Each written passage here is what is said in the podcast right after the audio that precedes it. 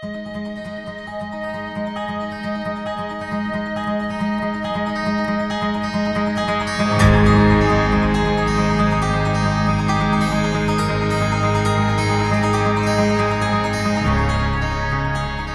everyone, welcome to a brand new episode of the Behold podcast on the Genre Equality channel. My name is Hitzir. Ah, Maisa. Uh, this month, well, this week actually, this is the last Behold of the year. Yes, it is. Uh, we are wrapping it off much like we wrapped up last year with the best films from the second half of 2022.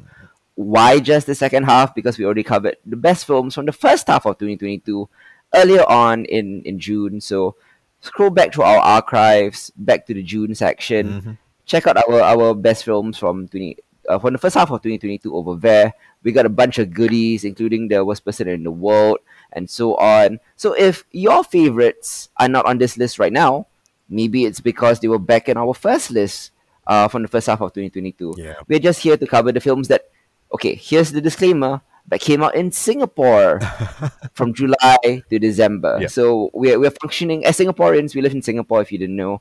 Uh, we're functioning according to the Singaporean film schedule. So most of these films appear in Singapore either on VOD, streaming, Blu-ray, or cinemas July onwards. Mm-hmm. So which is why this is the way it is. lah. So these are the best, uh, the, the four highlights from the second half of 2022. Yeah. But beyond that, after we after we are done highlighting all these great films from all over the world, uh, we will be breaking down our top ten overall best films of 2022 right at the end. So stay Mhm. tuned for that one because it covers the first half and the second half of the year. Oh, again, keep in mind, only covering movies that are available to us in Singapore um, via VOD streaming, Blu-ray, or, or, or- or theatrical um, in the in this calendar year. Yeah. So there will be certain films that are getting a lot of attention right now, like The Fabelmans or Mm. The Banshees of Inisherin Yeah. or Cate Blanchett Stern and Tar Mhm. that have not come to Singapore and we have no way of accessing them. They were not in Singapore International Film Festival. They're not available on VOD just yet. Yeah. So if you want uh reviews of that one, of you if you wanted us to shout that, that one out, A, I'm sorry, I don't know what to tell you, man. We we haven't seen them. Yeah. Not because we don't want to, but because we just don't have the availability to see them. Yeah.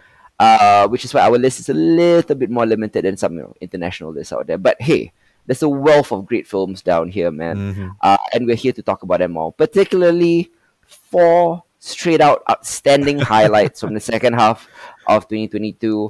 Uh, they include films from India, Yeah. such as RRR, Mhm. uh, a film from France called Happening, um, a film from the UK slash Ireland called Aftersun, and a film from South Korea called Decision to Leave. Uh, let's begin around South Asia, I guess. Yeah. Um, let's talk about RRR. Uh, straight out of Tollywood, RRR is a bigger than life and uh, bolder than mainstream action adventure epic Yeah. and it has performed mightily, not just in domestic cinemas, but in international cinemas as well, as even American audiences uh, marvel as, at its spectacle, its embrace of supercharged emotion, um, and sway to its uh, propulsive music while being repeatedly gobsmacked by its Oh unfettered audacity. um, it is it is propelled by Telugu cinema's triumvirate of superstars, N.T. Rama Rao Jr. and Ram Charan, alongside the director S.S. Rajamouli, whose uh, combined names are just one of the many reasons for the triple consonant title. Yeah. Um, the movie is such an irresistible and intoxicating celebration of cinematic excess. it's maximalist in all the right way. That even after the 187 minutes have passed, Mhm. including an intermission, Mhm. or as the title card announces, inter interval, uh, you are left exhilarated, not exhausted. Uh, which truth to tell is hard to say Yeah. about some of the many, uh, many comic book action adventure blockbusters that we've seen this year. Yeah. Um, there've been there've been multiple two hour, three hour plus movies from both the DCEU and the Marvel universes. Mm-hmm. Say your Black Panther, Wakanda Forever's, your the Batman's, which while they have garnered positive reviews here on Genre Equality. We we had plenty of problems with them, didn't we? Um, Mm, yeah. I'm gonna say that pacing is not one of the issues here on RRR. It's such an uh, it's such an adrenaline ride that it makes three hours feel like thirty minutes. um, Isa, you've seen RRR uh, over on Netflix, Yeah, right? that's right. That's right. So um, I think most of us in Singapore watch it over on Netflix, and one of the things that we have to talk about also is we have to clarify that we did not see the original Telugu version of RRR, as Oh, most mhm. international audience have not. Yeah. Um, the Telugu version is very difficult to find online, Mhm. and that's the only way we here in Singapore have been able to watch the film. Sadly, I would have loved to see this on the big screen. Yeah. Um, but uh, we we watched the Hindi dub version of it. Mhm. Um, that's the only one that we could find. So this is the one that we're reviewing. Mm. Um, so uh, you caught it over in Netflix, the Hindi dub, I, I imagine. Yes, that's right. Um, could you give us uh, a little synopsis about what RRR is about, Oh, and what do you think of it when you first watched it? Yeah, so I caught RR. I think uh, you put me on onto this, right? Uh, and Mhm. you were just telling me like h- how over the top, how kind of ridiculous, and how like memorable it is. And so I caught it um, actually much earlier this second half of the year, uh, Okay. almost when like a week since it, it got on on Netflix. Um, Mhm. So the, the thing is, I've been talking about RR to my friends and recommending it to my friends like up till two days ago uh Mhm. you know uh that's how kind of like impactful and lasting it is as just like a a piece of cinema that stands out like almost head and shoulders above all the action slash superhero slash comic stuff that we've been getting recently Mm. right it takes all of that dials it up to 11 and still manages to beat all of them at what you know uh they they they uh, propose themselves to be right um Mhm. so rr is a uh, fictional imagining of two real life uh indian revolutionaries i believe uh Yes, very, uh, of it. re- very, the revolutionaries are very real. What happened in this movie is not very real. But Yeah, yes, Yeah. right. So uh, the director basically, as he was kind of doing research about these two revolutionaries, uh, Chandra and oh, I only know the character names. What are the revolutionary names? Uh, Mhm. let's see. Uh, yeah. So uh, Charan and Ramarao, right? Oh no, it's uh, Yep. those are the actors, right? Played by Yeah, um, Bheem is one of them. yeah, Bheem Uh, and, and um, uh, is, Raju. um, Raju, right? Yep. Yeah. So uh he he recognized like a couple of like coincidentalness or like similarities between the two. And even though they never met Mm. in real life, he wanted to tell a story about the possible friendship they would have they would have and how that would would play out. Right. Uh Yes. so uh, I didn't manage to dig into much of the history of the actual people itself, but what we get is, oh man, a bromance of the ages. Uh, Yeah. uh, is is the best way to do it. Full of um, secrets and uh, possible betrayals and Mhm. um, turns of um, character that are very hard to describe without actually watching it for yourself.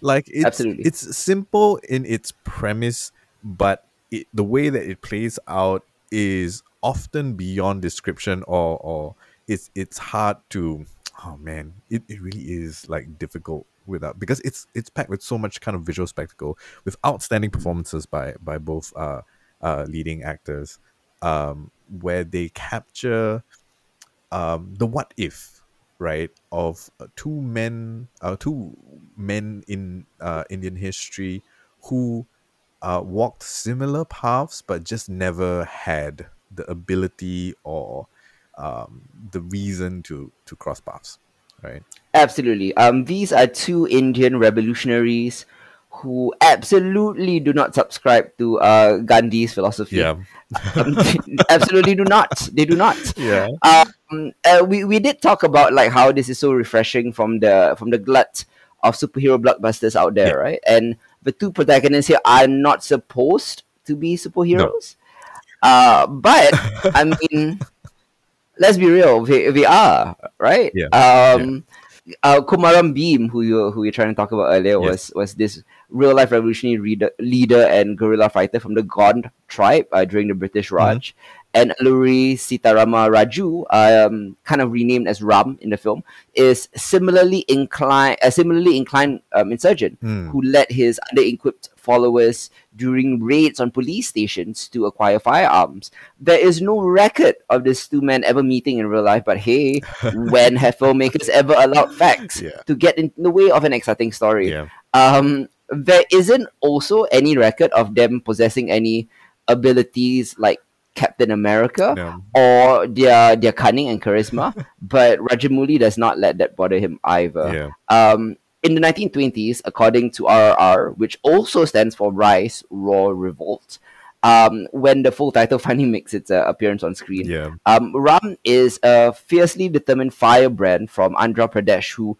goes undercover as a member of the British Army in the hope of arming his village compatriots.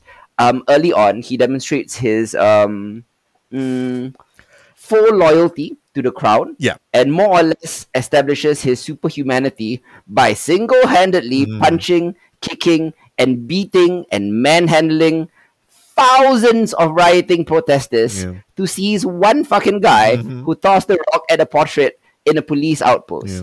In most action movies, this sequence would be safely regarded as rousingly over the top, probably in the climax Yeah.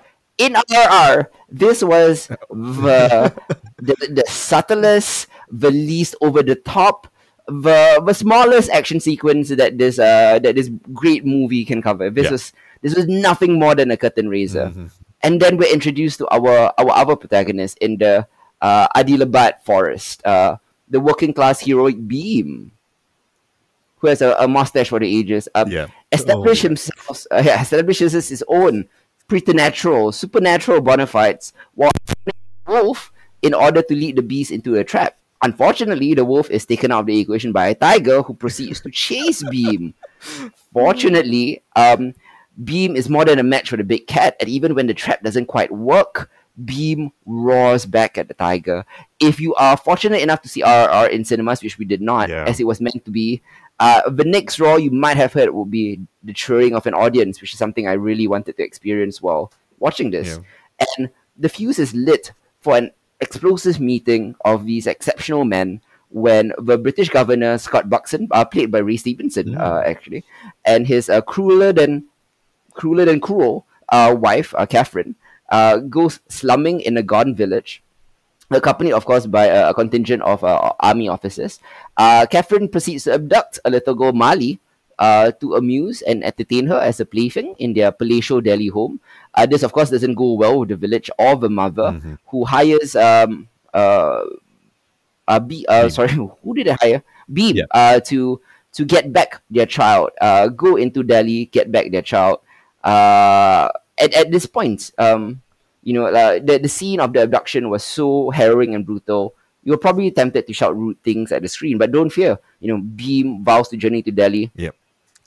And, and, and with the aid of his uh of his team Yeah. of a, a simpatico of locals tries to retrieve Malli, and it doesn't take long for word of Bheem's impending arrival to reach the British authorities, and it takes even less time for Ram to to in, in an effort to rise up the ranks in the British military to infiltrate uh, them. Uh, he volunteers to find and arrest the potential troublemaker. Uh, but fate, uh, along with uh, what I can only describe as a shamelessly contrived uh, scenario by Rajamouli, um, tosses both men a curve when they see a boy trapped in the Delhi River while, while flaming railroad cars drop into the water around him. Yeah. Uh, both men rush to a conveniently located bridge, ram on horseback, Bheem on a motorcycle, and improvise a rescue detailed in another jaw-dropping action sequence uh, that will stun and gobsmack you. And they communicate wordlessly, Mm. uh, stage a daring rescue. All these happens, all, all everything I've described happens in the first act of the film Yeah. and then the bromance happens in an Mm. extended musical sequence Yes. which honestly i would have i would if if RRR was a tv show i would have watched a, a full one season of that bromance happening and like Yeah. you know they're they're training in the jungle they're frolicking in the water things like that every episode could be a different thing of them doing them uh going uh, like wingmanning each other you know it's it will be so good Um, and it would be unfair to spoil uh, to spill more beans or spoil any fun by providing additional plot details Yep. or scene descriptions. Uh, just wait. I mean, until you see what Bheem does with a truckload of animals. uh, suffice to say that Bheem and Ram develop a deep friendship without either knowing the other's true identity or grand designs, and they greatly enjoy each other's company until they don't, and then they do again. Uh, there are two splendiferous, spirited song and dance sequences where the guys delight in their bromance, and and they they, they play like uh like fever dreams, like like an action movie remake of Singing in the Rain. uh, particularly one of the best choreographed um dance offs. Yeah. I guess is, is, is the Yeah, word yeah. uh, that, that you ever see on screen. Uh, oh boy. Um, and, and I've only just described basically one third of the film. Uh, what do you think about all this and how it propels to its second act and then eventually its its grand third act, which which puts everything else that came before to shame? Oh man. Um so so lately I've been I've been recommending this to my friends who play D and D. Uh Mm. and I, I explained it to it this way. Like if there's a film that captures kind of like the highs and lows and absurdities of playing Dungeons and Dragons, right? Uh, at a table that's like really, really fun and enjoyable. It's RR just because it's so over the top, but it never steps into the realm of melodramatic, if that makes sense, right? uh, Mm, and it's um the the the twists and turns that the narrative kind of takes uh, in in particular like between the transitions or uh, between the acts of the movie itself right is Mhm. something that on the one hand you're like yeah of course that's gonna happen but again it's all in the execution and the unfolding of of, Mm. of uh, how they tell it that is is you can't look away right like it's it's uh, much like the the possible train wreck that was happening on screen right like it, it, it doesn't feel like a train wreck but you are in it for the ride from the get-go and every scene that appears after that just makes you kind of like further invested and immersed in a world that is so much larger than life and even like your favorite comic book superhero adaptations can barely hold a candle to. Uh, Mm. It is tender in the moments that it's tender. It's loud in the moments that it's loud. Like it leans in at every turn. Uh, for that, you know, like their first Yep. meeting, like n- no one should be able to hold eye contact across that distance right? Mhm, No yep. one should be able to eye contact that distance. Uh, you you're talking about the incident with the truck, which in and of itself feels like a feat to have to carouse that many animals uh, for that particular feat. Uh, there's Mm-hmm. a small scene, kind of like in the uh, that has to do with a snake, and I'm not going to say anything more than that Mm, great one. Yeah. and and it's like it, so you have these like huge larger than life like action sets uh set pieces that are are moving and kinetic and and absolutely mind-blowing but at the same time there are these really small moments that you kind of like zoom in real deep into uh, the characters themselves uh, their relationship with each other with their Hmm. significant others um as well Yep. you know and then you have to zoom all the way back out to get remember oh the bigger picture here and and the context that these two men are revolutionaries fighting for freedom for Mm. a, a country that they love but v- the country that they love feels it is the same thing but they love very different facets of that right and it's Mm. through all those differences uh that they find common ground despite their Mhm. methodology, like the difference in their methodology, uh, really, Yeah, or or, philosophies or on philosophy or like that, religion yeah. for that matter, right? Like how Mhm. they negotiate that, um, while all this other stuff is happening in three hours is kind of a feat, right? Like it feels completely yep. earned and not at all stretched, and it's so hard to make something this um maximalist uh and and and make an audience feel like they walked away getting getting all of that plus some Mm. uh and, Yep. and feel completely satisfied it's it's Mhm. mind-blowing how this film makes you feel at the end of it right it's not Yep. draining in any way it's not uh, a drag in any way like every one of the three hours and a little uh Mhm. uh, is well served to you as Mhm. an audience, and you feel um, you feel better for it. I guess is the best way to kind of describe it. Yes, you- you're right. The, the film is not a train wreck. Even during the scene with a train wreck, Yeah. that could have been a train wreck. Um, I think I think Rama Rao Jr. is effective and uh, empathy grabbing Mm. as this. He looks like a seemingly ordinary man, right? Yep. But he achieves the extraordinary, evolving into an iconic hero. Mhm. Um, he's great at action. He's great at dancing. He even he's even great at comedy, getting a few laughs, um, especially during uh, Bheem's uh, stealthy romance with with uh, the British girl Uh, Jenny. uh, played by Olivia Morris, Jenny. Yeah. Yeah, yeah. And and better yet, uh, better than anything, he has sensational chemistry with the more conventionally handsome Ram Charan. Mm. Um, it may be overstating to suggest that Charan carries himself with the authority and assurance of a deity, yeah. but I mean, he. I don't think so. I think he does. Um, when he's not physically or emotionally anguished, Yeah. uh, Ram Charan feels like a god. And when Ram, uh, quote unquote, borrows a bow and arrow from the statue of Lord Rama, um, it seems less an act of sacrilege than a simple professional courtesy. One god lending his weapon to another god. You know. Um, something that struck me during this film was that I think there are a lot of echoes of another quite famous um, Asian action filmmaker who wasn't bound by physics or logic and things like that. Mm. Um, Rajamouli reminds me a bit of John Woo, not stylistically, but Yeah. in how they approach their things. Um, also in terms of themes of loyalty and betrayal and mutable identity that Mm. are kind of recurrently sounded.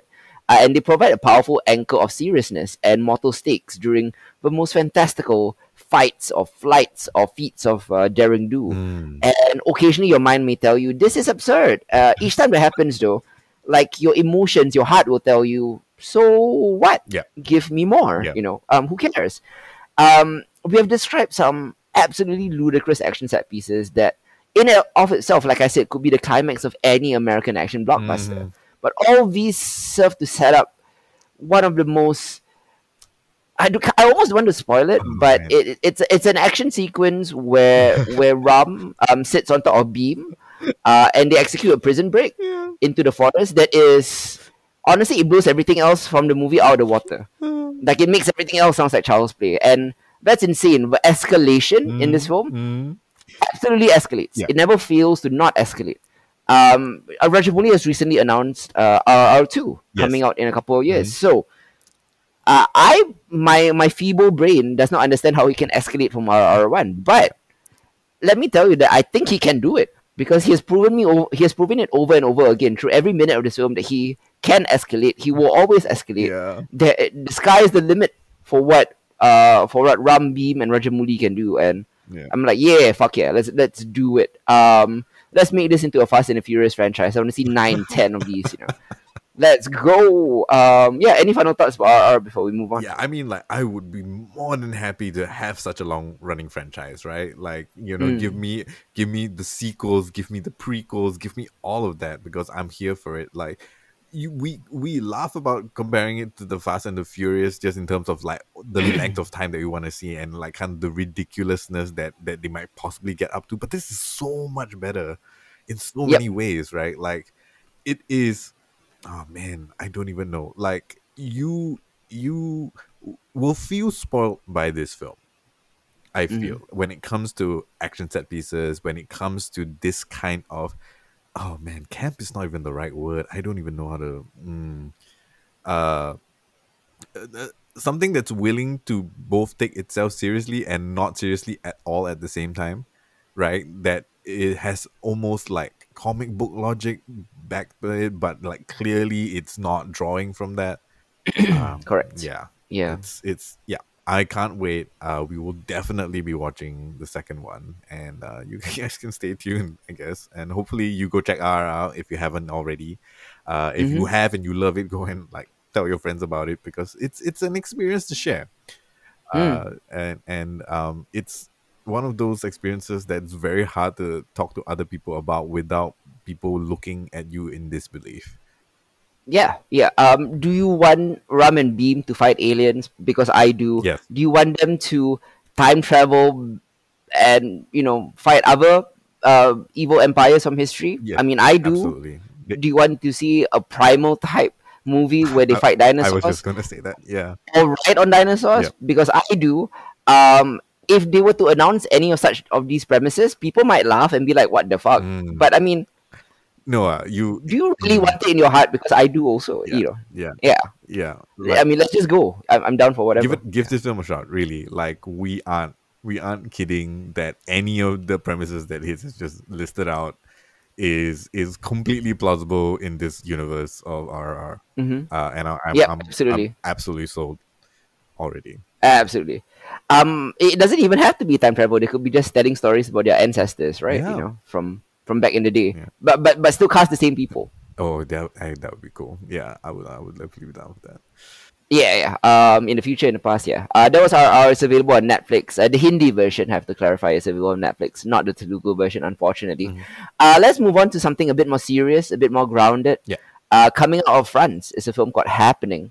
Um, and in the last few years, there have actually been a considerable amount of films like Happening, Mm. centered around the difficulties of getting an abortion. yeah Uh, understandably so, considering just how fragile the right to choose truly is, Yeah. as shown in recent events in America, for example, where Roe versus Wade was just recently repealed. yeah Um, for example, we have Cristian Mungiu's 2007 film Four Months, Three Weeks, and Two Days uh, that followed two Romanian students as they tried to find an illegal abortion. Mhm. Uh, meanwhile, uh, more recently, we also reviewed a great film from 2020 called Never Rarely, Sometimes Always Mm. from Eliza Hittman that showed the journey of two friends in Pennsylvania going to New York City in order for the 17 year old Autumn, the star of the film, to get an abortion.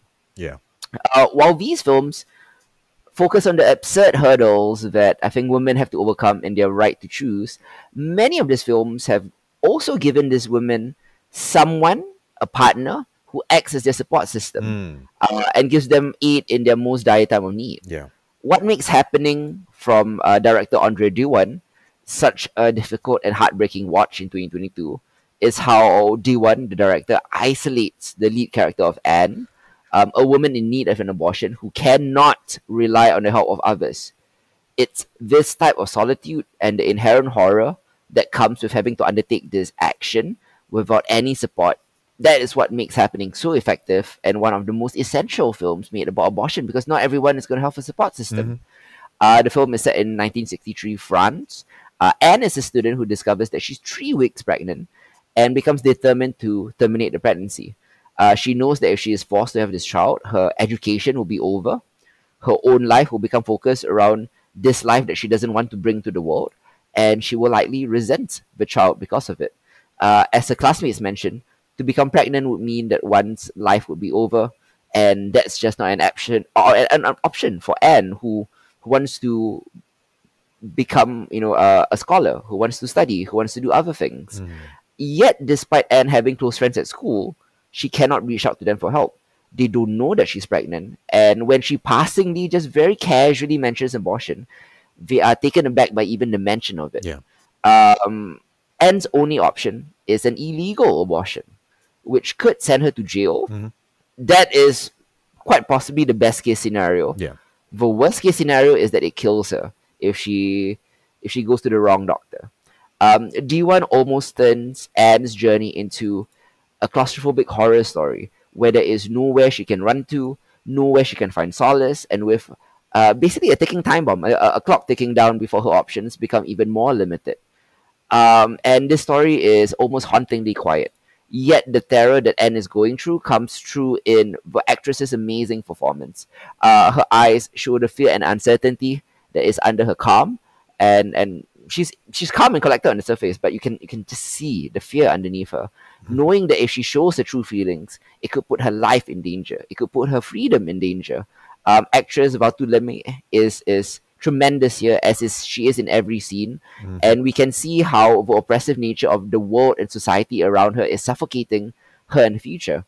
That lack of a choice, and even the inability to open up and share the fears she has, and accept and com- and accept comfort from those closest to her. She's unable to do this. It makes this grim reality uh, feels closer and more isolating than we like to consider. This is what makes it more a bit more harrowing than something like uh, four months, three weeks, and two days, Mm. or never rarely, sometimes always. yeah Uh, what about you, Isa? You've only recently uh, caught the French film happening. yeah What do you think about it? um the happening is a tough watch. Mm. It, it is- it really is a tough watch. I mean, like you you talked about it like being suffocating. Like the cinematography work is is is impeccable. Uh, it is Yep. tight. It is suffocating. It's claustrophobic, and all of that to highlight an amazing performance by our lead actress. Uh, and Mm. right, like it is unflinching in its examination of of Anne's plight, right, and the way and and you can't in in such a very different way from Araja. You can't look away, right? Mm, Because it mm. feels it feels both wrong to look away, but difficult to watch at the same time. Mm. Um, the sense of isolation is not just a narrative reality; it is also a visual and aural um, uh, feeling that you get right? And it's incredibly visceral right? Just because of the way that the sound design is done just because of the way uh, the cinematography is shot even the way that you know they decide to light everything right with very okay like the lighting is always almost ambient with only like like light beams coming through and that repeats itself in across so many scenes um Yep. all of those things have the the feeling of an encroaching doom almost right uh Mm. that that that just hangs very heavily around all the way to the point that Anne's make makes her decision right uh and Yep. and it is you're stuck in your seat for that right like you don't want to look away Mm. you don't want to you you you don't want to leave you don't want to stop because um you are immediately drawn into her world and how she feels Mm.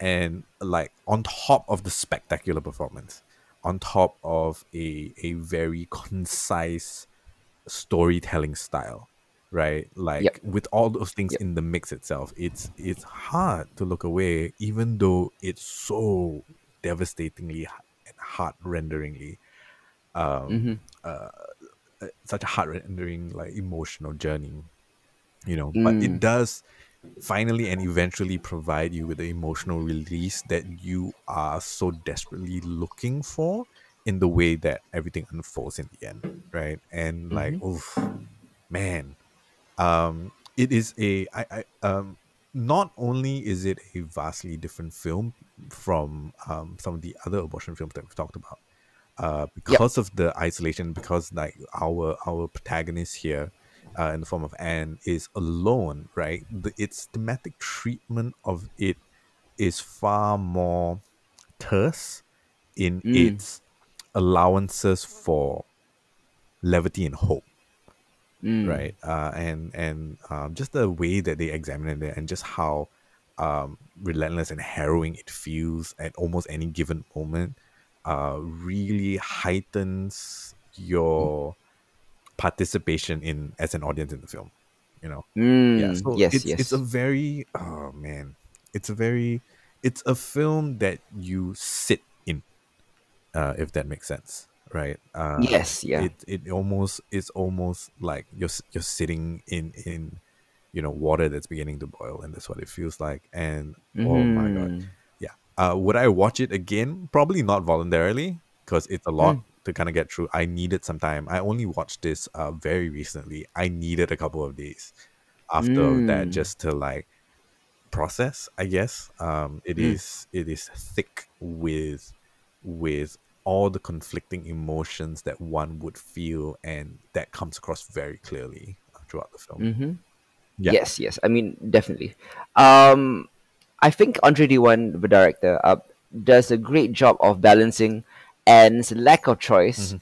with a man in her life who make choices for her, choices that take away her, her autonomy and Mhm. choices that actively harm her. yeah Um, like for example, when a close friend, not a not a stranger, a friend discovers that she's pregnant, he tries to have sex with her, since the worst possible outcome has already happened. yeah Uh, Diwan also shows that Anne's various doctor visits uh, shows this through her various doctor visits about how their choices about Anne's body uh, and and takes the, takes the choices out of her own control.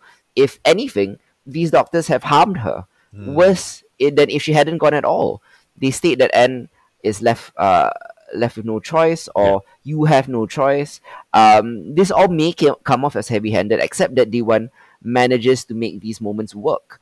Uh, and eerie examples of the times that uh, I think various random men have power over her body that she does does not. Mhm. Um, the world around Anne is full of options and opportunities, ju- just not ones that she can be a part of, Yeah. thanks to that lack of choice. Um, through Anne's story, uh, I think Diwan is also exploring the absurdity of sexual inequality, Mhm. uh, not just in the 1960s, but in modern times as well. I think Yeah. they fear that finding the wrong man could ultimately lead, ultimately lead to a choice that would, as as previously mentioned, ruin their lives. Whereas I think men are more allowed to be free with their sexual appetites, Yeah.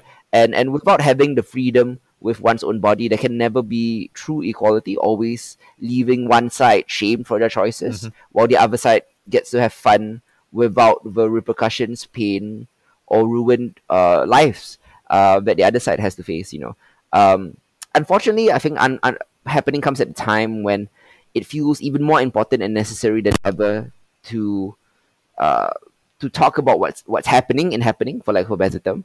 Um, and and Diwan has made a much needed film Yeah. uh, that is quite essential Mhm. for 2022, um, showing that this is a choice that no uh, that this is a, a predicament that no person should have to face alone, uh, and it's it's such a difficult one to handle. Um, Diwan's reflective and quiet tone only highlights the dread of the situation and shows that restriction and taboos about such issues only makes this world a more cruel and terrifying place for people like Anne. Um, with happening, I think Diwan has crafted quite possibly the best horror story Yeah. of 2022 or the best horror film of 2022.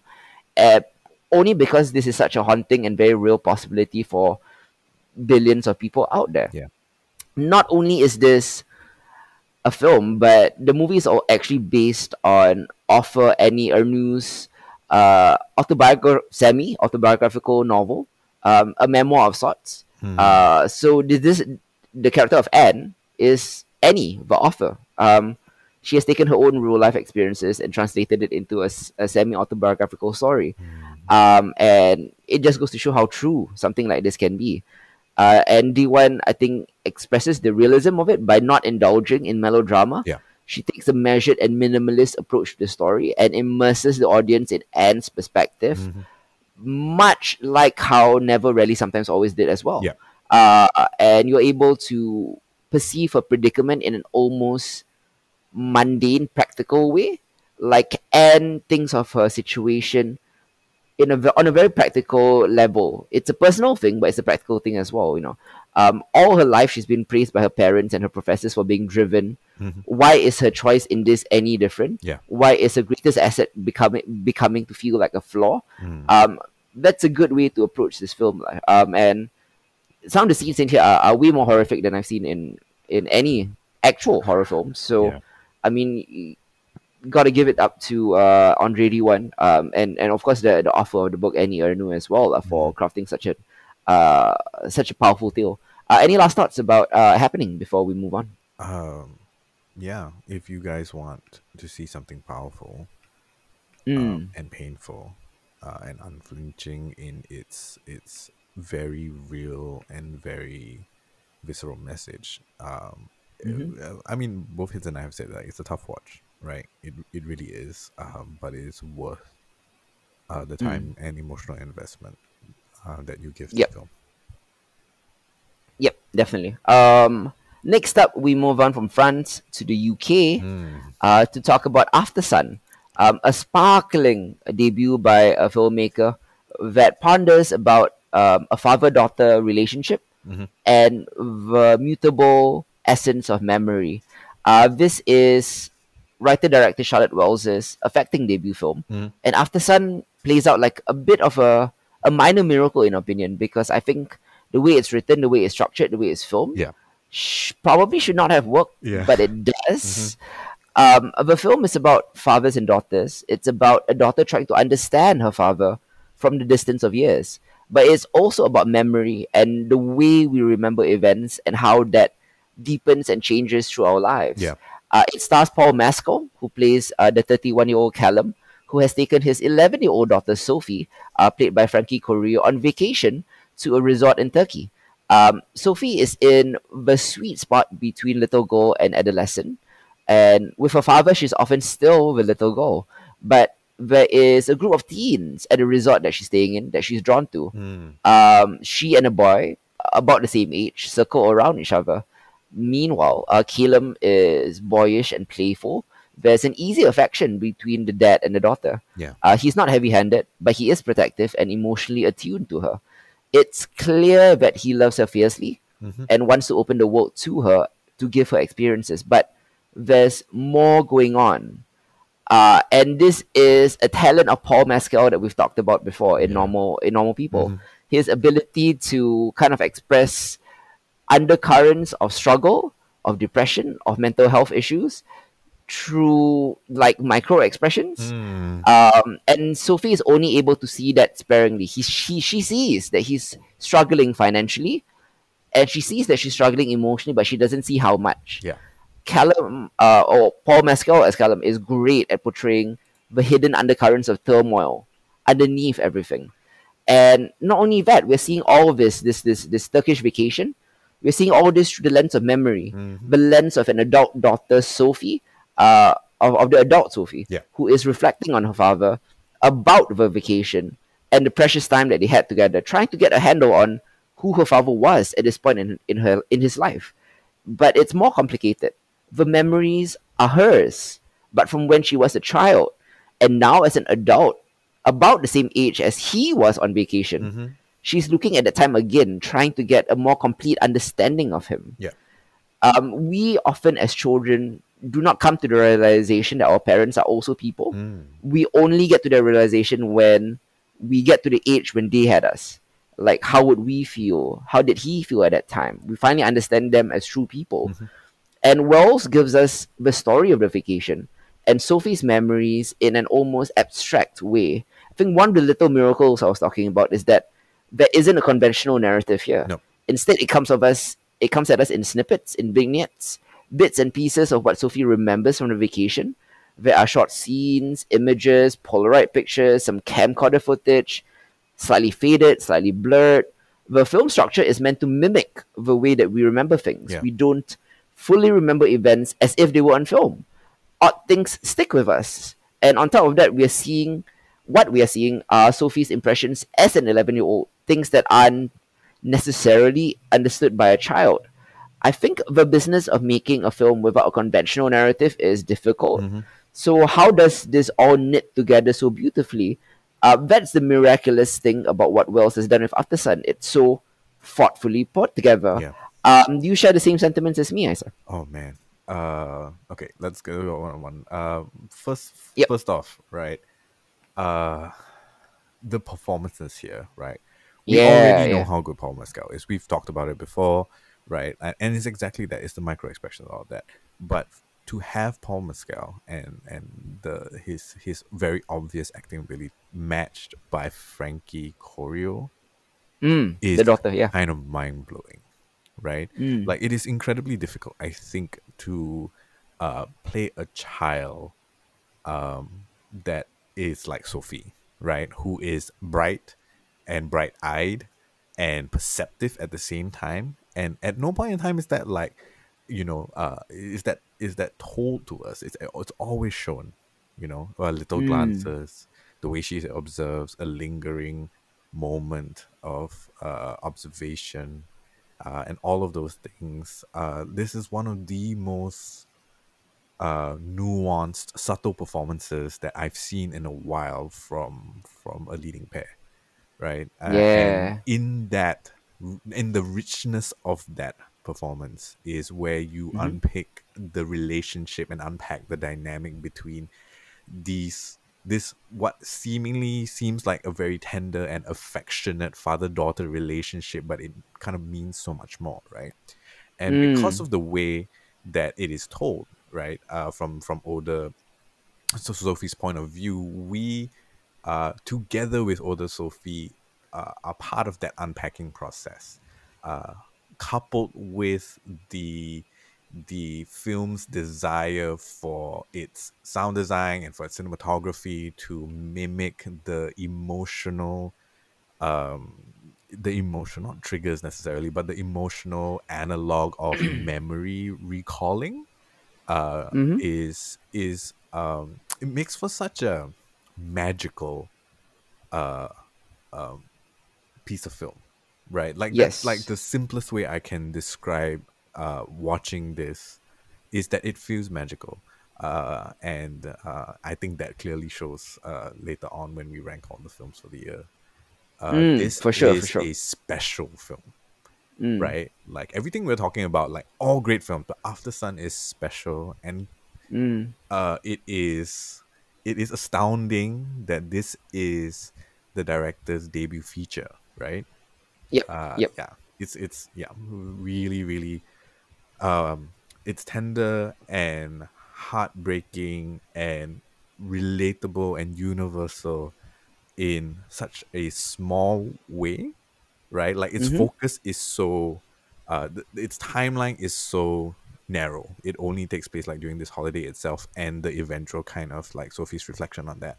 Uh, Mm, it its its focus is very it's laser focused on a particular part of life and a particular relationship and yet the meaning and mm, the process of unpacking that uh, with uh, with older Sophie feels so careful and detailed and tender, uh, but is tinged with this melancholy that feels at once familiar and immediate, right? Uh, and mm, all of mm. that to evoke that that level of of uh, familiarity and of feeling is something that like it's hard to do in a film that doesn't have a conventional kind of like narrative structure, right? Uh, Yep. it's a bold move. It's risky, but every one of those decisions pays off in the right way uh, for this film. Like you walk away from this feeling as though you know, like um, Callum and Sophie feel like family friends, like people you've known all Yep. your life, and this is just like Yep. a week in their life that we are partaking of, you know. Uh, and Mm, it's it's crazy to be able to do that, right? In a film that yep. is is like an hour and forty minutes long or something like that. Uh, mind blowing. Yes. Yeah, absolutely mind blowing. I've often referred to filmmakers using non-linearity, like say Christopher Nolan, as sort of a gimmick, Mm. structural quirk that uh, enhances their film. Yeah. Um, this non-linear structure is n- not a gimmick. It's No. done very purpose- purposefully to tell a very personal story about memory. Yeah. Um, and the, f- the film resists so much of what we usually see in a conventional film. Mhm. There are no backstories, there are no explanations, there aren't even full scenes, and yet there isn't an absence of coherence or emotion in the film. Yeah. It moves along gingerly, but the characters, the emotions, that sense of love quietly with, weaves us in and carries us through the movie. Um, a big part of the success, as you mentioned, is the leads of the film, whose whose challenge was to create full characters that we could hold on to, and that who we wanted to follow, even though we are watching them in small bites. The performances must both be casual, and yet give us insight into the characters. Yep. And both Corio and in her first role as young Sophie and, and Mescal as Callum breathe complexity into these characters without being explicit Mhm. and by leaving details up to us to intuit. Yeah. Really, this film leaves us a lot to intuit. Wells has given us a movie that has a tonal delicacy yet a deep emotional core. Mm. It's a beautiful debut film. And in many ways, I think something like this could only come from a first time filmmaker Yeah. Yeah. the audacity of it the because you know she's not had the feedback she's not had studio notes she's not had, this is just a very personal thing she wanted to do Yeah. and and she employs all the filmography tricks to do it and stuff that should not work works here Mhm. uh it, it's it's done so well um cannot say enough about uh paul mescal once again you know Yeah. the way that he's able to be so subtle and abstract.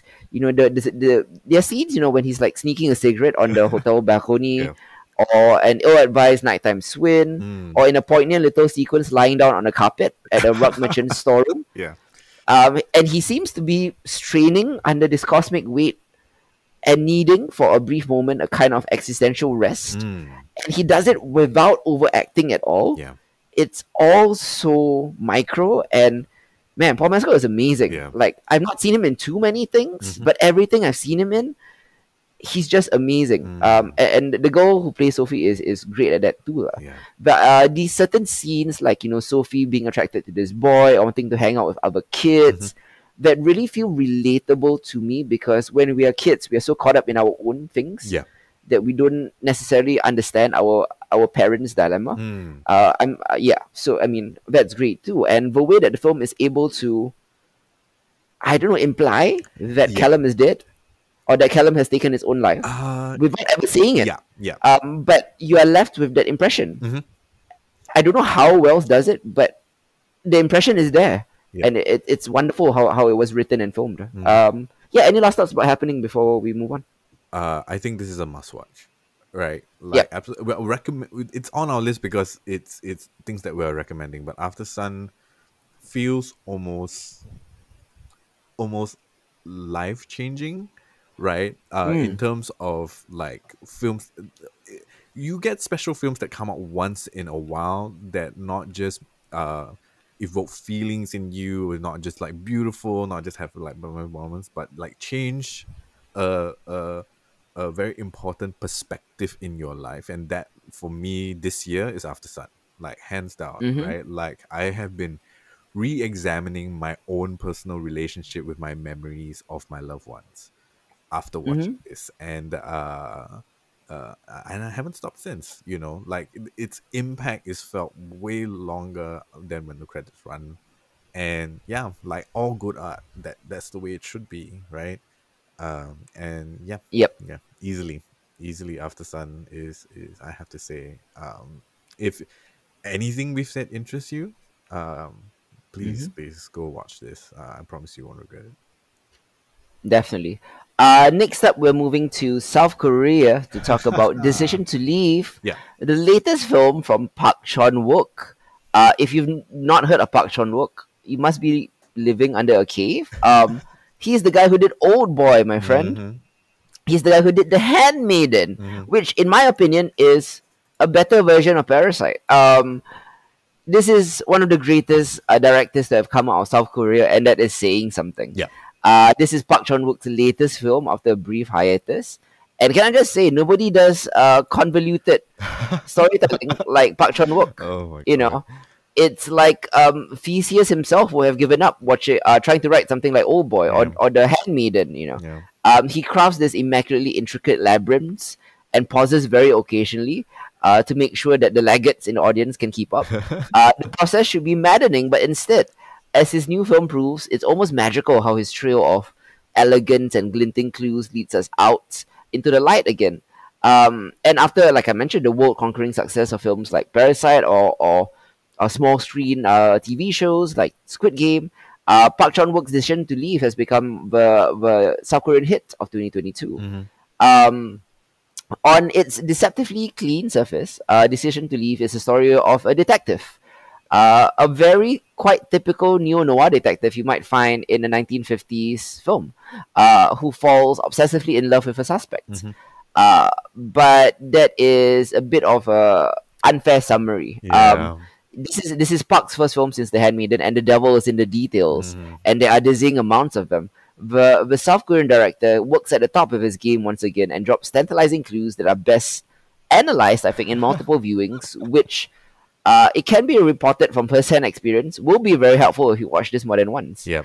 Um, his non-stop visual inventiveness stresses the longing that Detective Hae-jun, uh, played by Park Hae Il, uh, here taking his place amongst the great film noir detectives, Mhm. uh, or at least Well, the Seps, uh, the film noir detective Seps, of which there are plenty. yes. Uh, he feels for possible Black Widow Seo-rae, uh, who is uh, played by Tang Wei from Lust, Caution, you may remember. Mhm. Um, they show a simmering chemistry in this poignant and near inscrutable love story where the more Hae-jun learns about Seo-rae, the more mysterious she becomes, which has the viewer constantly questioning what they see and hear.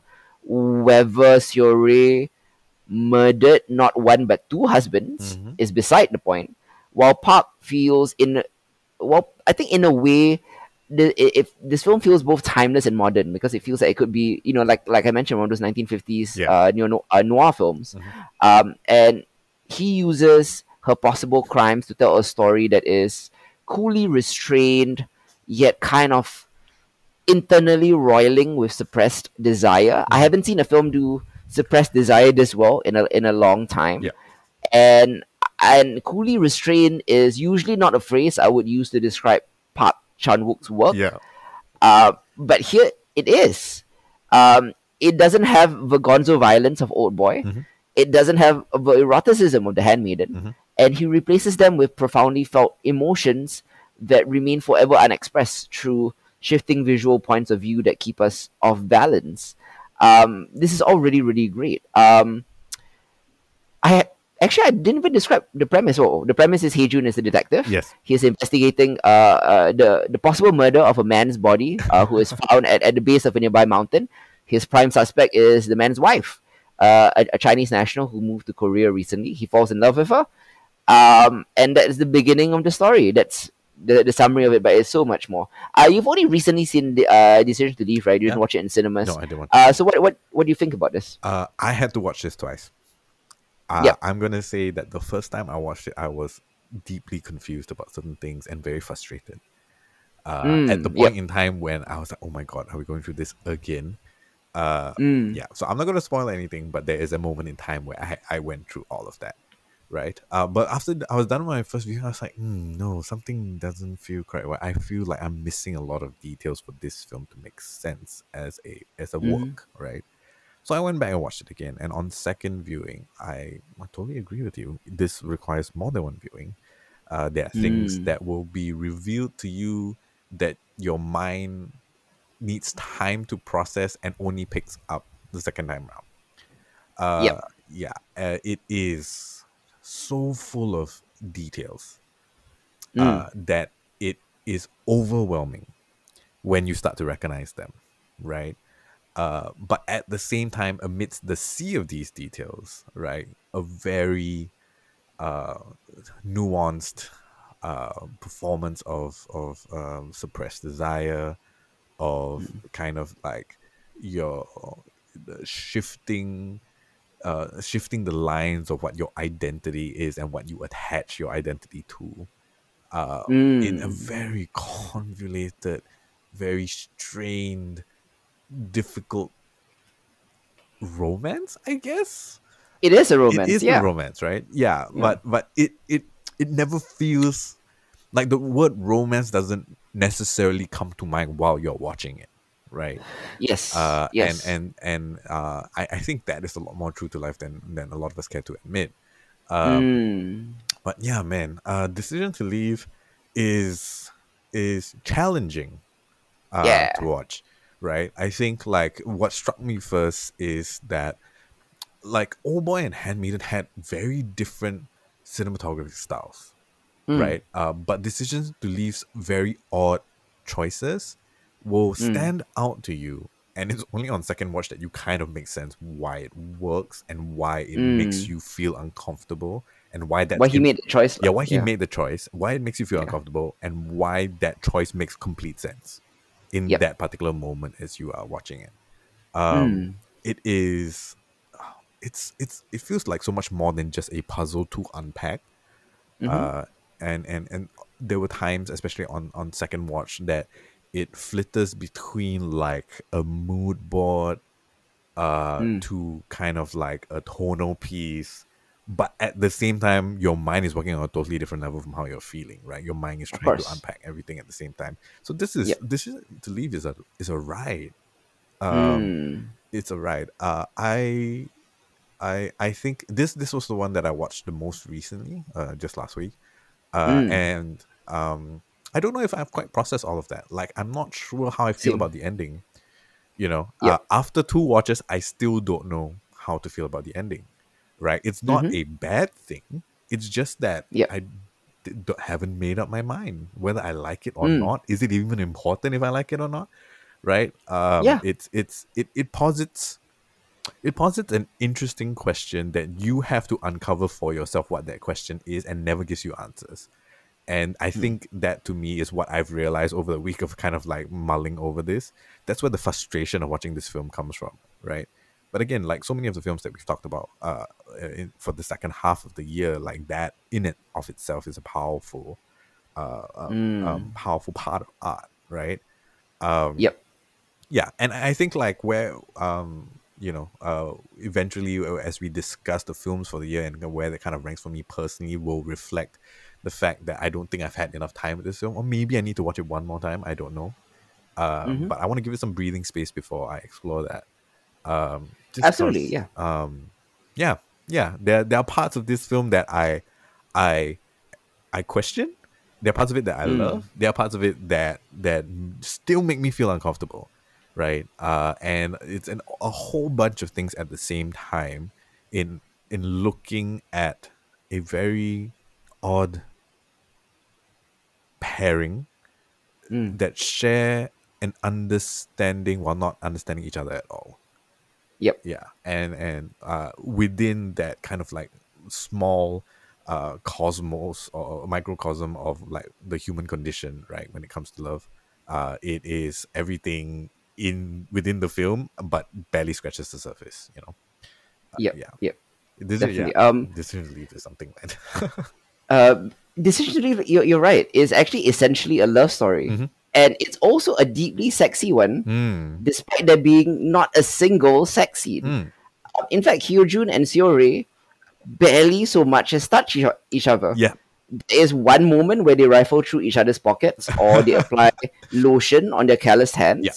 Uh, instead, their soulmate style bond uh, complicate is complicated naturally when Seo-rae's alibi turns out to um, not be as solid as it first appeared. Yeah. Um, and it is evoked by two actors' uh, innately believable natural chemistry Mhm. and the cho- choreography of certain scenes whereby their gestures and movements sync up. Uh, you know, it's almost as if that their bodies have always known each other despite Mm. them not even touching each other. Yeah. This harmony continues throughout, through even a change of location. Uh, the action in the second half of the movie uh, moves to Ipo. I won't reveal why, but there is a change of hairstyle and a change of husband for Seo-rae. Mm, Um, and that chemistry is is present from their first real conversation in a police interrogation room, when after a very expensive high end sushi lunch, Oh uh, much to uh, the detective's partner's annoyance, um, they wordlessly clean up the table with the practice efficiency of a long married couple. It's almost as if they've done this before. Yep. And it's far from the only time that the staging of a scene is more loaded with meaning Mhm. than the words spoken. Mm. I think that's uh, that scene is kind of the microcosm of what Decision to Leave is. Yes, absolutely. Like so much is is is said through staging than actual written dialogue. Yeah. And I think that's that's great too. lah. He he uh the director Park Chan Wook finds heights of expressivity without being show offy. Mm. This is a complex and challenging film. Yep. Um and perhaps not for everyone. Mhm. But I would say give this one a, a shot, especially if you're a Park Chan Wook fan, Yeah. because it retains his quite trademark convolutedness. Yeah. But whereas his previous films have been, shall we say, plot driven, Uh, Um, mm, yes. hmm hmm yeah, where you know the it's it essentially story driven. Like Old Boy is, The Handmaiden is because of all the twists and turns. Mhm. This one has has similar plot driven sensibilities, but it is mostly actually character driven. Yeah. And I haven't really quite seen Park Chan Wook favor the characterness of the script over the plotness of the script, Yeah. and that makes it interesting to me. Um, is it as fun of a murder mystery as Glass Onion is? No. Uh, Glass Onion may be pound for pound the most fun murder mystery you've ever seen in your life, but Mhm. this one is the most artistic murder mystery you'll ever see. Yeah. Uh, and that's great too. Mhm. Um, okay, any final thoughts before we move on to our top 10 overall? Yeah. Um, if you watched Decision to Leave, highly recommend you Mm. tr- give it another shot. Uh, Yep. Yeah. I- And uh, uh, this was a conversation I just had this morning while, we, while I was discussing a film with a friend who didn't didn't quite like it. Um, Mm. Like they they were they were felt frustrated and they, they felt a little turned off about the, the film itself, right? And I was just sharing like uh, I felt the same way and I had to watch it a second time and I sort of changed my mind, I think. Mm. And I think Mhm. that's a that's a good indication that like, you know if I ever finally kind of unpack what this actually is, uh, that there's something a lot deeper than my initial just kind of like um, first run through. So yeah, Definitely. Okay. Um, now we're moving on to our top 10 films of 2022 overall. Mm-hmm. Yeah. Uh, let's begin with you, Isa. What's your number 10? My number 10 is the recently available on Netflix uh, Del Toro's Pinocchio. Yep.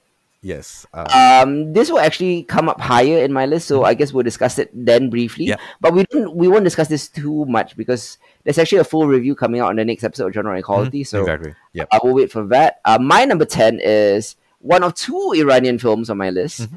This one is called No Bears. It's uh, written and directed by Jafar Panahi. Mm-hmm. Um, it follows, uh, much like all his films, the lead character is a director named Jafar Panahi. um, this fictionalized version of Jafar Panahi has moved to a rural village to remotely oversee filming uh, of his latest film in, in, in, in a nearby town over the border. Um, in this uh, film, uh, I'm not talking about the film woman film. I'm talking about the film. Yeah. Uh, No Bears. Uh, parallel stories unfold across the situations as desires, uh, those between partners for a future or to craft art, are suppressed by larger forces of social and political authority. Uh, while naturalistic in style, No Bears blurs the bounds of documentary and fiction, deftly playing and eluding narrative anticipation. Um, its framing is shaped by the conditions of the Iranian state repression that Panahi and other filmmakers face. This reality of his intertwines with the worlds of other characters uh, that that he is viewing. You know, um, it throws loyalties and hierarchies and truths into questions amid contentions of criminality and liberty. Um, this is a great film about a filmmaker who is essentially running from the law, who is about to be imprisoned by Iranian's cultural or morality police, uh, looking to make one last film uh, in, in, in a rural town near a border. Does he want to run? Does he just want to make a last piece of art? This film is made even more poignant because the director Jafar Panahi himself, after making this film, also in a rural town near the Turkish border, was arrested in Iran. He Oh. is in real life in prison right now, as are many actors and directors in, in Iran as well. Um, so this lends the film an extra level of authenticity. The fact that Jafar Panahi, the fictional version, and Jafar Panahi, the real version, face the same circumstances. Uh, the fictional version of Jafar Panahi is able to drive home safely here. The real version was not. Um, and yeah, that that that, that lends it uh, an added layer like of authenticity that that made No Bear so powerful. Uh, which is why I put this at number ten on my list. Uh, what is your number nine, Isa? My number nine, and we just talked about this earlier in the episode, is RRR. Um, for the main reason Yes. is like, uh, its very existence means you can't ignore it, right? It's that kind of Yep. film, and I'm still talking about it like many months later and telling people you need to watch this. Um, Mm-hmm. just just because like I want you to share in this very strange, specific uh experience of having watched RRR and trying to explain that to people who haven't. Yep. Yeah. Yep. Absolutely. Um, your number nine is. Um, oh, you are. Uh, my number nine Yes. is Pinocchio, which was your number ten. Yeah. Um, two major Pinocchio films came out this year. Mm-hmm. Um, I reviewed Disney's live-action remake Yeah. of the classic cartoon. Yeah. It was feeble. Mhm. Uh, Guillermo del Toro's heart-rendering version instead was a revelation. Uh, he sets his stop-motion masterpiece in fascist Italy, complete with a cameo appearance by Mussolini, and fills it with death and darkness. It almost feels like a spiritual sequel or a spiritual cousin Yep. to The Devil's Backbone or Pan's Labyrinth. But it all it's also a rollicking delight with rousing songs and gorgeous stop motion animation and an endearingly pompous cricket voiced by Ewan McGregor. Uh, Guillermo del Toro sprinkles his signature dark whimsy on a fairy tale classic that's filled with heart, humor, and this time historical grounding. Mm. I think it's a phenomenal feat of animated cinema. Yeah. What about you? Oh man, uh, I love, I love, I love, love, love the fact that he decided to ground the fairy tale, right, in Yep. in a real world setting, and is is uh, and ask the logical questions surrounding what the fairy tale would be, right? Like we, it, the Mm. Disney version follows that beat for beat, right? Like the one that we all remember, the animation one, um, from Yep. back in the day, uh, and and they just tried to like recreate that by live action, right? Um, Yep. Del Toro's reimagining of this tale, because it is grounded in a time and place that we can pinpoint to, uh, has the ability to also logically ask the questions that would naturally uh, occur if a fairy tale happened in like our reality, like in real life, right? Mm. Like, what would happen if a wooden boy came to life in a town that is, uh, you know, is going to be uh, uh, Catholic in nature or, or Christian in nature, right? Like, how would the villagers respond? How would it seem Mm. to, you know, uh, the the local priests and all of that? Like, it, Yep. all of those questions suddenly come to light and they are raised in such a natural way and also dealt with in a logical way as well. I mean, most of the time anyway, the story still needs to move forward, right?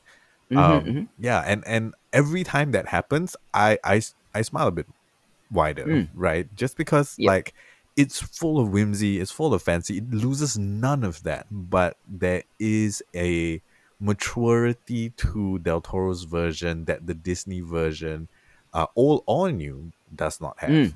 right? Absolutely. Uh, yep. and like I cannot imagine the amount of work that went into the stop motion.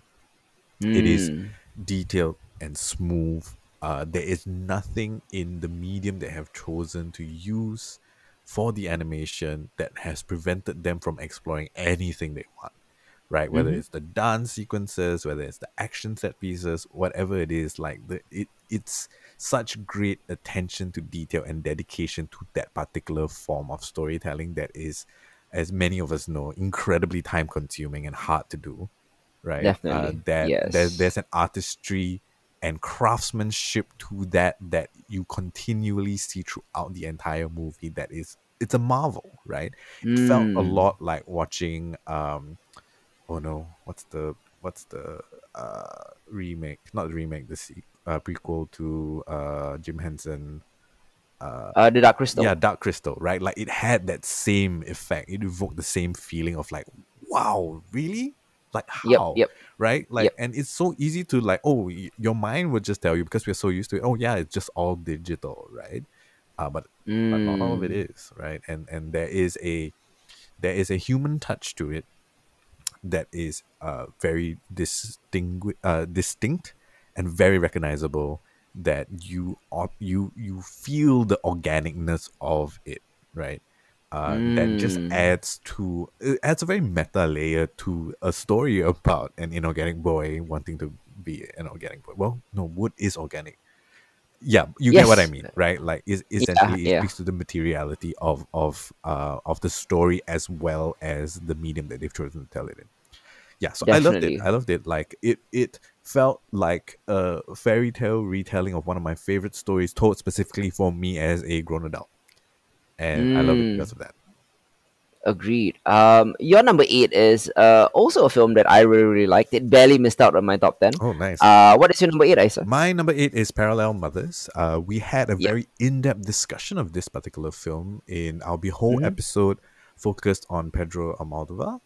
Uh, Yes, Parallel correct. Mothers is his most recent film, I believe, uh, unless he's he's released something uh, since then. Um, He's released a short film, but this is his most recent feature film, I guess. yeah, so Parallel Mothers is a story that's set um, Yep. in in kind of like the af- uh, long aftermath of Spain's civil war, uh, Mm. and um, once again featuring uh, his his constant and uh, eternal muse Penelope Cruz. Uh, um, she plays a mom, a new mom caught in uh, caught in a case of mistaken identity in the maternity ward.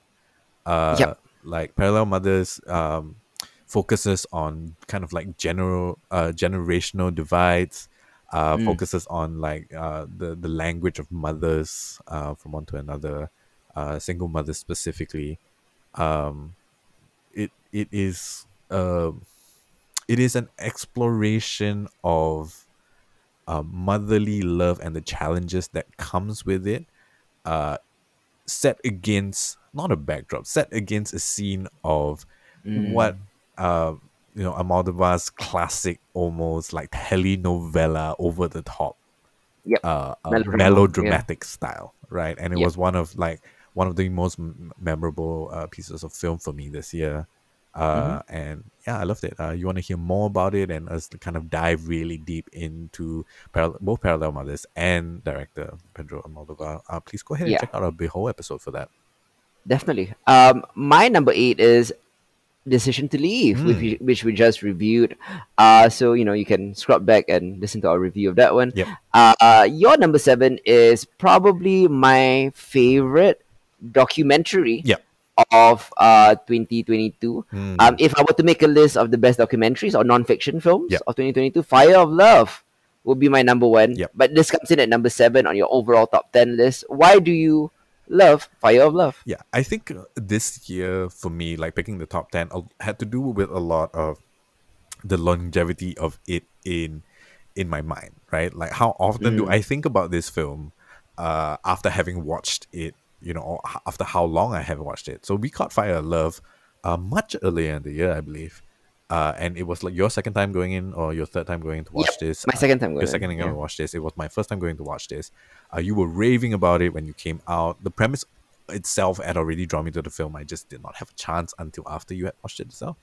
Um, Mm. Just this, it is it is a stunning visual spectacle, coupled with a real life love story that is moving and sad at the same time. Right? Uh, we follow volcanology, uh, volcano, la, la, la, la, la, volcanologist Volcanologists. uh, Yep. And Maurice Krafft, uh, and um, how they're basically their dedication to uh, flying around the planet and chasing volcanic eruptions uh, before it Mm-hmm. finally kind of uh, uh, took them.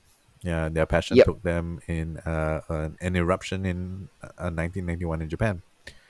Uh, yes. Yeah. yeah, Tragically. Yep. it is kind of insane and like we we talked extensively about this after watching the film together that it's Mm. insane that they in a different life they would have been a filmmaker and a photographer because the the footage that they left behind the photographs that they left behind all of that Mm-hmm. were like works of art in and of itself and you know Mhm. um uh, uh, having Miranda July narrate all of that and having all of Mm. that put together in in in kind of like a very in depth and intimate look into the life of this couple Mm. uh, and and what they loved and their love for Mhm. each other was uh, well deeply deeply impactful uh, and Yeah. and you know uh, yeah I, I will remember this film fondly uh, it, we caught it early in the year I still think about it every once in a while and when people ask me about it I, I've got nothing but good things to say about it Hundred percent, yeah. Um, love this documentary, best of twenty twenty two, Mm-hmm. um, easily.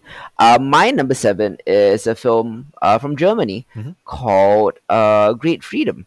Um, this is only available in Singapore via VOD, so I encourage you to check it out. Uh, Great Freedom is a moving and tender and bittersweet portrait of an imprisoned gay man Mhm. in post World War II Germany.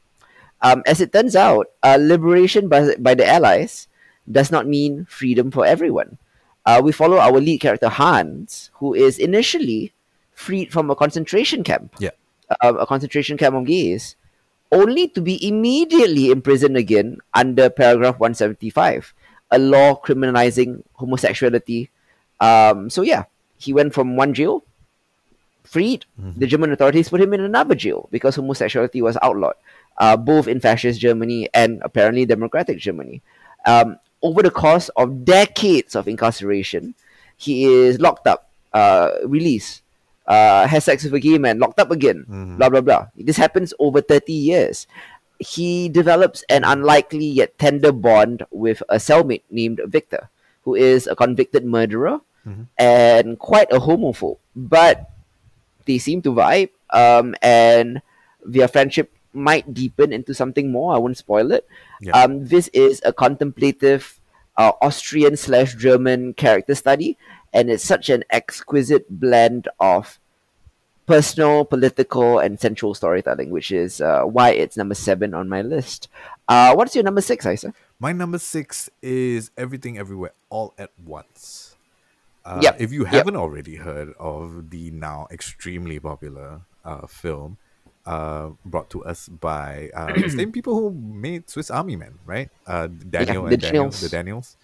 Uh, Yep. Yeah, um, Everything Everywhere All at Once is probably, uh, it is definitely the best multiverse movie that has come out this year uh, for Mm. sure, and might be the best multiverse movies that we are gonna have for a while. Uh, if Mhm. if if things uh, go as they are going at the moment, right?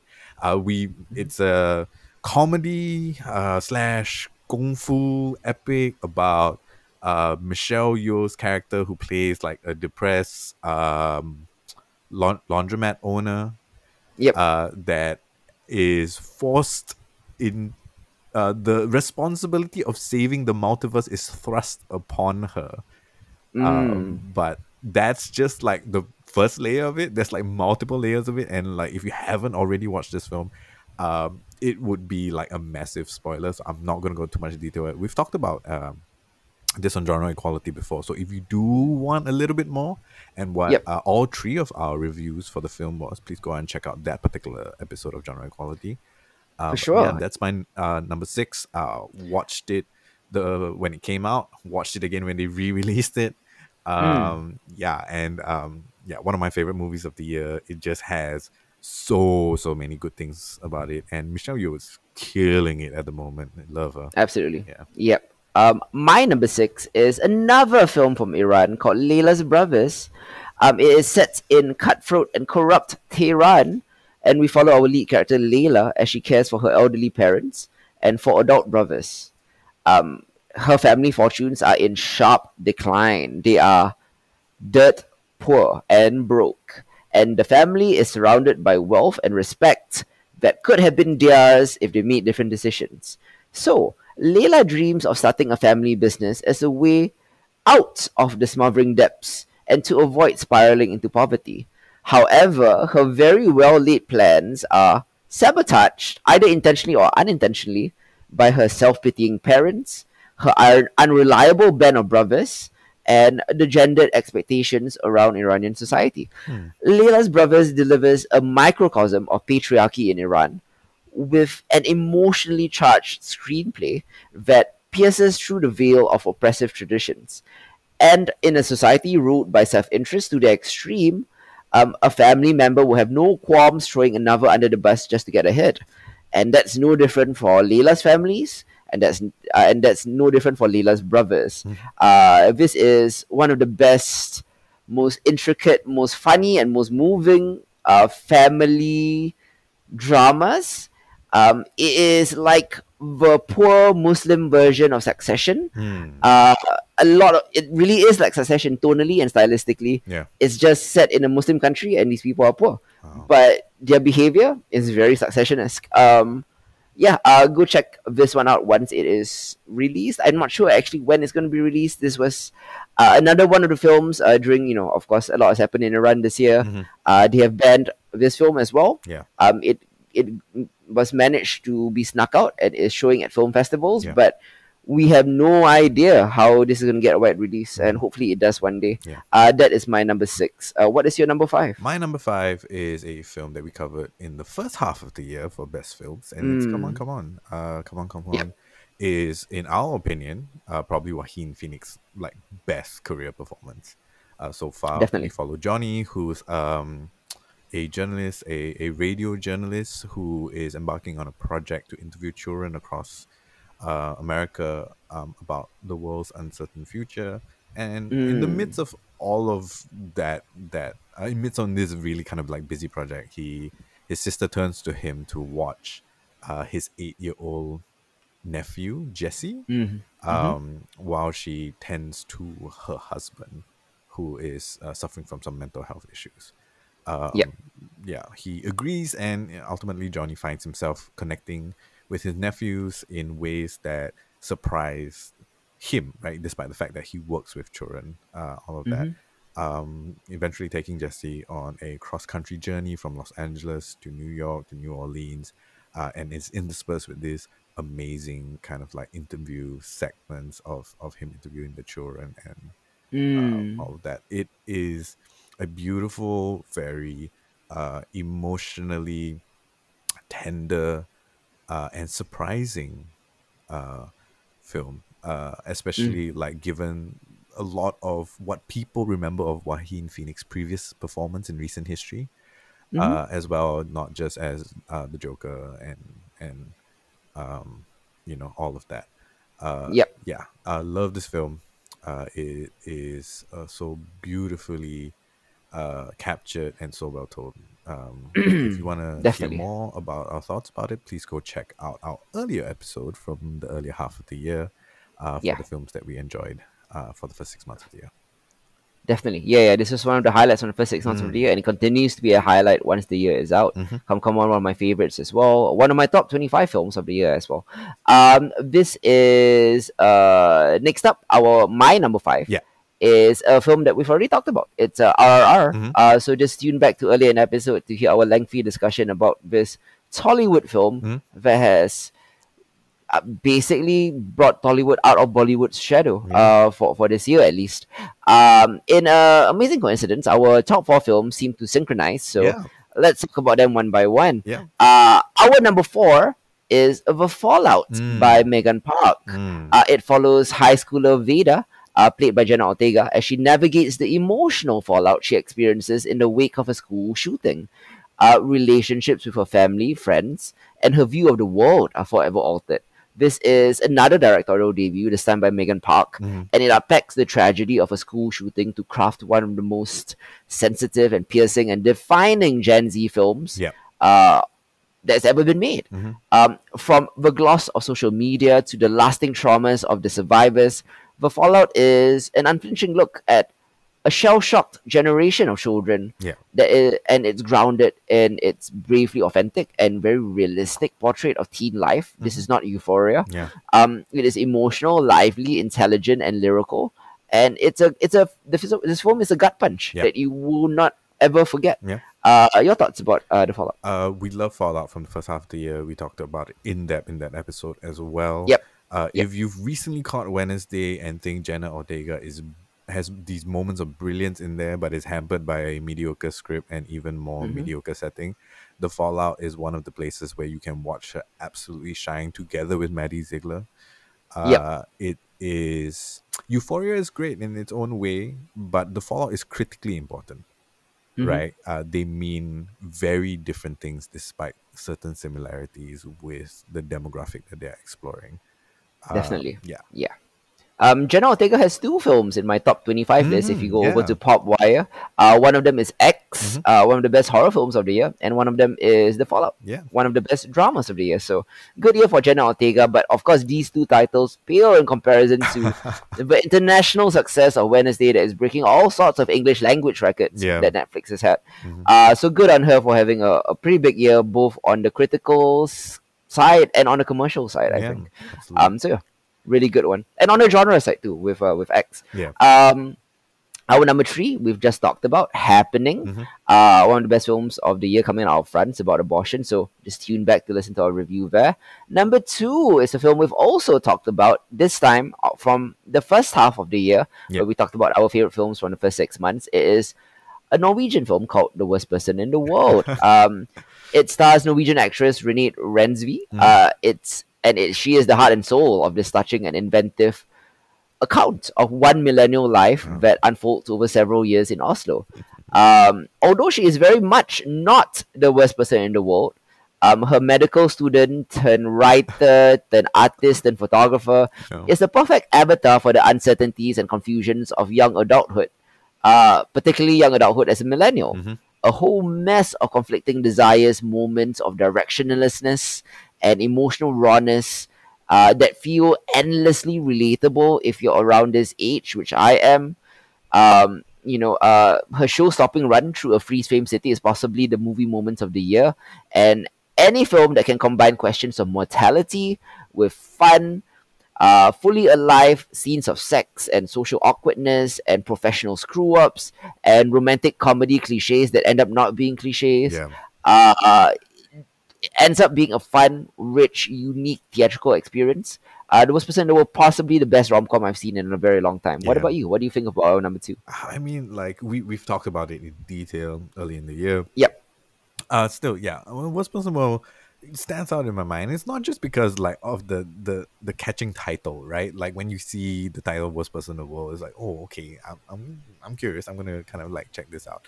Uh, so Mhm. many things about the film are relatable, right? And to me, like some of the most memorable scenes that I still can recall to this day is actually the one, the the socially awkward way she navigates through like through the new experiences she's getting from her new ambitions, right? Uh, and Yep. like it's hilariously funny, but at once like has a very deep resonance, uh, as well. Uh, love, Agreed. The worst person in the world. Yep. It's such a, it's such an interesting and fun watch. Yeah. Yeah, definitely. Um, and our number one, as we have kind of hinted at earlier, is Aftersun. Mhm. Uh, we've already talked about Aftersun. I think this is 2022's best film. Yeah. I think when you watch it, you will agree with me. It's a beautifully oblique debut feature. We've talked about why we love it. Yeah. Um, and yeah, that's our number one, Aftersun. Um, for the longest time this year, I watched The Worst Person in the World way, way back in February. I know the film came out in March Yeah. in uh, Singapore. Yeah. Uh, I caught a press preview in, in February. Yeah. And, mid February, I already decided The Worst Person in the World was probably going to end up being my number one film of the year. Yeah. I was so confident in its quality. Mm-hmm. Um, and it held on. It held on for such a long oh time God, yeah. up until December the 3rd when Mhm. Aftersun debuted. Mhm. Uh, quite honestly, in the 11th hour, Aftersun took its place. It deserves to take its place. Yes, absolutely. But um, I feel a bit bad for the worst person in the world because it, it basically lost on penalties, uh, like France. Um, this is, it, it, it could have been if Aftersun just came out a little bit later. Um, Yeah. But what to do? Uh, Aftersun is the best. It is here. Mhm. Uh, but we recommend you check out all of our top 10 recommendations, of Mhm. course, uh, from both from both sides. These are all really, really great films in a stellar year Mhm. for cinema all around the world. Yeah. I am actually quite pleasantly pleased that the majority of our top 10 Yep. uh, does not come from America. Mm. Yeah. Yeah. Uh yeah. I mean, there- It is there are in a bunch the are good. minority. Yeah, it's in the minority of our top ten. For sure. Um, from my list, there is only one film from America. That is The Fallout. Ooh, Um, from your list, there is Fallout and two films from America. Yeah. Uh, three films. Uh, The Fallout, Come On, Come On, and Everything Everywhere All at Once. Yeah, that's right. Uh, which us Asians have kind of adopted as an Asian film, but it's Yeah. not. Uh, Yeah. So yeah. Yeah, definitely. It's an Asian Uh, film. You, you definitely right. Uh, people have been joking. yeah. There's just this upward trend of uh, young Asian filmmakers getting parents to apologize to them in film. Yeah, yeah. I mean, um, Turning Red is up there as well. We've Yeah. discussed that in genre equality. So Yeah. this is a big year for Asian parents saying sorry. Mhm. Um, but yeah, that wraps it up for the 59th episode of the Behold podcast. We will be back in January, on January the 1st, as always, to discuss lots in genre equality Oh, 61. yeah. We'll be talking about Guillermo del Toro's Pinocchio in much, much greater detail. Mhm. We'll be talking about Avatar 2, Way of the Water, which ended up, I think, being way better than people anticipated. I've not seen it yet, but Yep. We shall see. Mhm. Um, Witcher Blood Origin, I think uh, Hardy will cover that one. I think Isa might also if he watches. Yeah. I Um, mean, but Isa will be very, very busy with his anime corner Oh because god, there's so much to talk about. There's so much to talk about. I'll try to help him out there. Yeah. Hardy will help him out there as Yeah. well. We'll, we'll be timing in. Uh, lots to talk about. Um, nothing much to write home about in quick hits. A couple of solid titles, but Mhm. nothing really great. Mhm. Hardy wants to end the episode by talking about Oh, the overhaul in the DCEU, which, to in fairness to Hardy, I mean, I don't like the DCEU, but this is a major turning point, at least in the film industry, Yeah. in the Warner Brothers um, film industry, because so much is happening, so Yeah. much controversy is surrounding this, Mhm. and we'll let Hardy break it down for us because he is, I think, mostly worried about what The Rock is going to do. But okay, um, yeah, yeah. yeah, um, I, I guess Henry Cavill too, lah. But Henry Cavill being spoiler alert fired uh as Superman, Yeah. uh, gives him a chance to work on his passion project, which is Warhammer 40k, Which we know how uh, he loves. which you know Hardy loves too. You know, so I mean, don't be sad that he's no longer The Witcher. Don't be sad that he's no longer Superman. Yeah. The guy is making a Warhammer 40k show that Mhm. he's writing, directing, and starring in. So. Hey, good for him, man. He's gonna need all the time in the world to Yeah, do that one. So he, yeah, I'm glad that he has free time finally. um, uh, this has been a good year Mhm. for film and TV. We'll be back in January. We will be taking a bit of a break uh, in January on the Behold side. There won't be any Behold episodes in January, but we will be back in, in February for that one. Mhm. Uh, gotta take a little break. Yep. Uh, till next time, guys. Happy New Year. This has been Hit Zero. I'm Isa. Goodbye, guys. Ciao.